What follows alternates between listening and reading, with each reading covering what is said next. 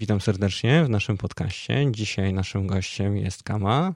Kama, opowiedz coś o sobie. Cześć wszystkim, nazywam e, się Kamila Mistasz, ale wszyscy mówią mi Kama. I cóż, jestem tutaj razem z tatą i y, będę chyba dzisiaj opowiadać trochę o Heart of Art, czyli o moim projekcie życiowym. Dokładnie o to chciałem zapytać. Powiedz coś więcej, bo to jest bardzo ciekawe, ale na początek, ile masz lat? 18, już prawie 19. No i właśnie, to co robisz jest bardzo interesujące z perspektywy twojego realnie, re, tak, tak naprawdę młodego wieku. Tak. Jak to się zaczęło wszystko? Jak to się zaczęło z pasji? E, w podstawówce, właściwie e, w historii sztuki tak naprawdę siedzę od piątej klasy podstawówki. Zaraziła mnie tym moja pani z plastyki, którą teraz serdecznie pozdrawiam, można będzie słuchać. E, I tak naprawdę dzięki niej w tym wszystkim siedzę, ale odkąd poszłam do gimnazjum nie miałam żadnego wsparcia zewnętrznego, no bo niestety nie ukrywajmy, w Polsce nie jest za dużo osób, które, które interesują się konkretnie tym tematem, co ja. E, no i cóż, od tamtej pory, tak naprawdę od gimnazjum, sama siedziałam w historii sztuki i e, miałam co roku laureata z konkursu wojewódzkiego, potem brałam udział w olimpiadzie ogólnopolskiej. E, no i cóż, i to jest czysta miłość, tyle mogę powiedzieć. Moja pierwsza e, i najbardziej szczera wydaje mi się i no nie wyobrażam sobie, żebym robiła coś innego w życiu. Stąd to Heart of Art. Dokładnie, serce pełne sztuki, sztuka pełna serca. To w takim razie czym jest Heart of Art? Heart of Art to jest miejsce, które ma zamiar łączyć wszystkich. Tak naprawdę to jest miejsce, które nie ma w zamiarze być tylko samą sztuką. To nie ma być coś, co e, będzie stricte sprzedażowe, co będzie stricte takie e, luksusowe, bym powiedziała, bo wolałabym, żeby Heart of Art e, uderzało w emocje ludzi i pokazywało im, że sztuka to jest coś, co pokazuje nasze życie, pokazuje nas samych. Może być lustrem, może być kompasem, e, może być wszystkim tak naprawdę. I Heart of Art ma tak naprawdę w idei pokazywać ludziom, że życie może być naprawdę fajne i naprawdę dobrze możemy się nim bawić i dzięki sztuce może stać się ono lepsze i trochę jaśniejsze.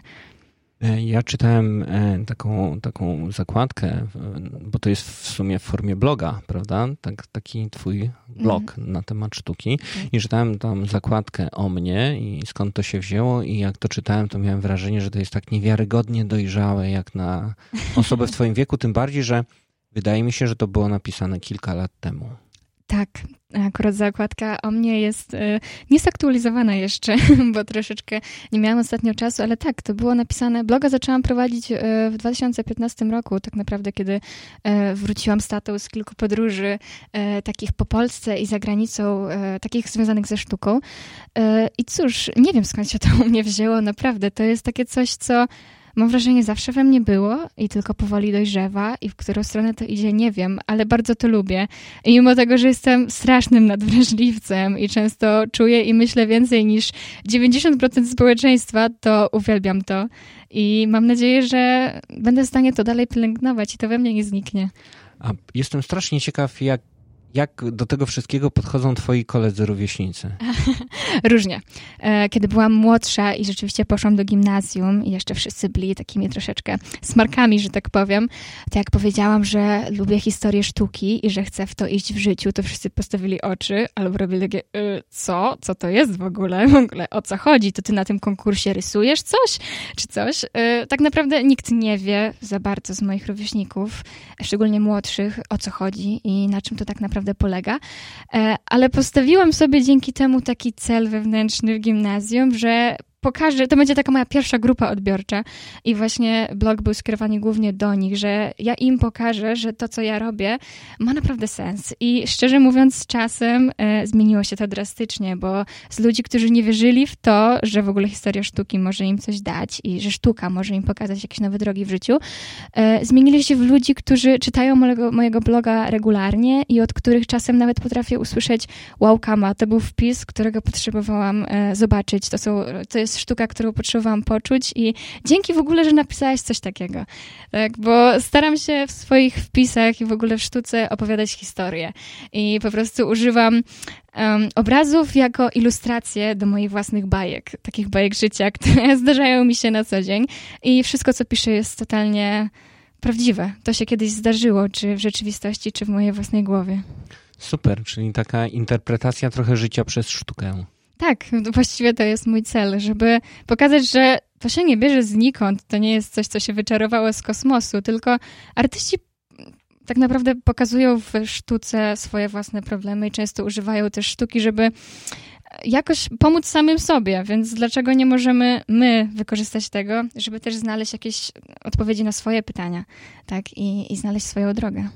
To ja mam takie pytanie, wiesz, bo mam takie wrażenie, że wśród młodych ludzi jest taki problem z pewną utrzymaniem pewnej konsekwencji, dyscypliny, jest dużo słomianego zapału, kiedy ktoś coś zaczyna robić i potem przestaje, bo nie widzi w tym sensu i tak dalej.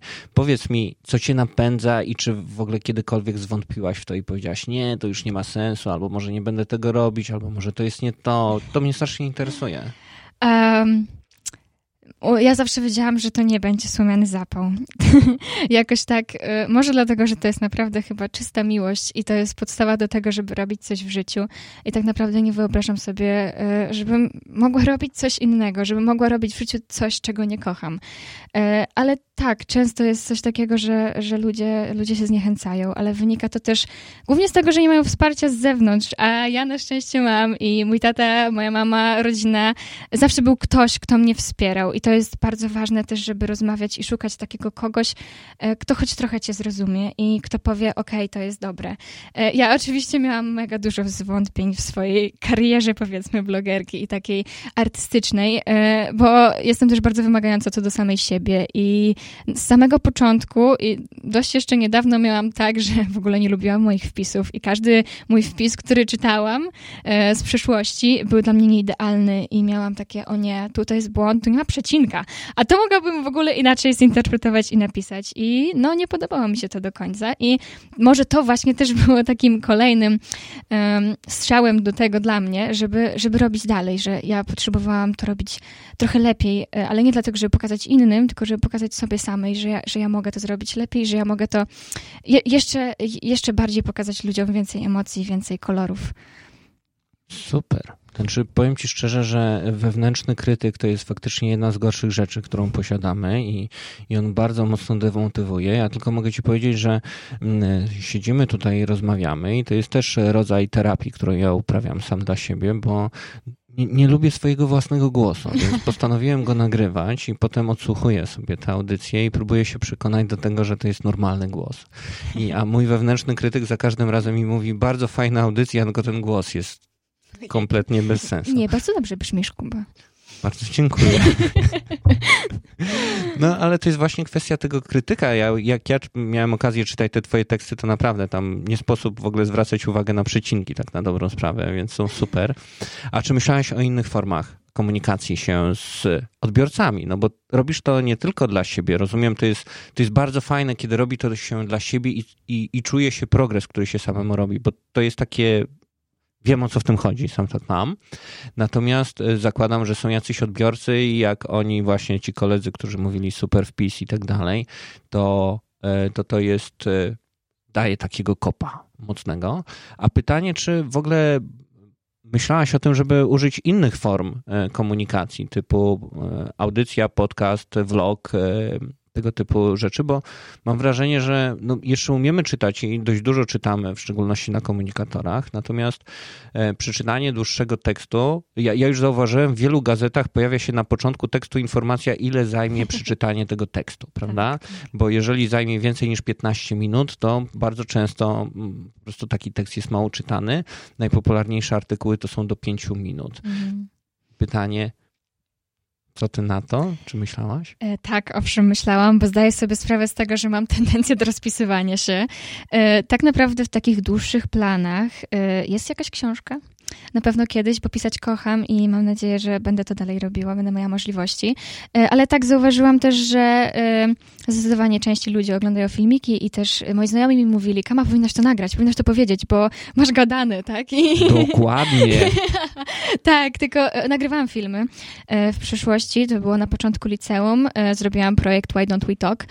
On się skupiał na zdrowiu psychicznym, powstał film mm, Somebody Will Listen mm. był po angielsku, po polsku i tak to, to też jest coś, co mnie bardzo kręci, taka forma wizualna. Przygotowuję się cały czas do tego, bo jestem, nie ukrywam, zapracowana i bardzo dużo rzeczy chcę zrealizować i zrobić, ale przede mną, no cóż, najdłuższe wakacje życia, tak, do września, więc mam nadzieję, że uda mi się zrobić. Tak, planuję vloga na YouTubie, który będzie taką krótszą wersją moich wpisów, taką krótszą, zdecydowanie może zabawniejszą też, trochę luźniejszą, bo wpisy, nie ukrywam, są na pewno refleksyjne i niektórym ciężko się je czyta. E, a wiem, że e, też takie filmiki dotarłyby do większej ilości osób, też do takich, którzy nie zawsze mają czas na refleksję, a chcieliby coś jednak zacząć ze sztuką. Bardzo fajnie. Znaczy, strasznie mi się podoba to, co robisz. I jak gdyby e, bardzo chętnie będę wspierał wszystko to, co będziesz chciała, no. że tak powiem, realizować, bo, bo, bo jak gdyby taki zapał i, i determinacja w działaniu, robieniu fajnych rzeczy jest w tej chwili na wagę złota. Znaczy nie ma tego za dużo. Jesteś e, w pewien sposób e, wyjątkiem od reguły, można by powiedzieć, w szczególności wśród tego pokolenia, e, jak was nazwać, Z albo jakoś tak. Więc tu, tu, tu serdecznie gratuluję. Dziękuję bardzo. I mam nadzieję, że będziesz miała masę z tego satysfakcji i uda ci się osiągnąć wszystko, co zamierzyłaś. Ja serdecznie zapraszam do współpracy i naprawdę masz świetny głos i masz gadane. Ach, tego, się, tego się nie da po prostu e, zaprzeczyć. Tak więc e, moim gościem była Kama. Bardzo ci dziękuję i mam nadzieję na kolejne spotkania. Dziękuję również. Do zobaczenia.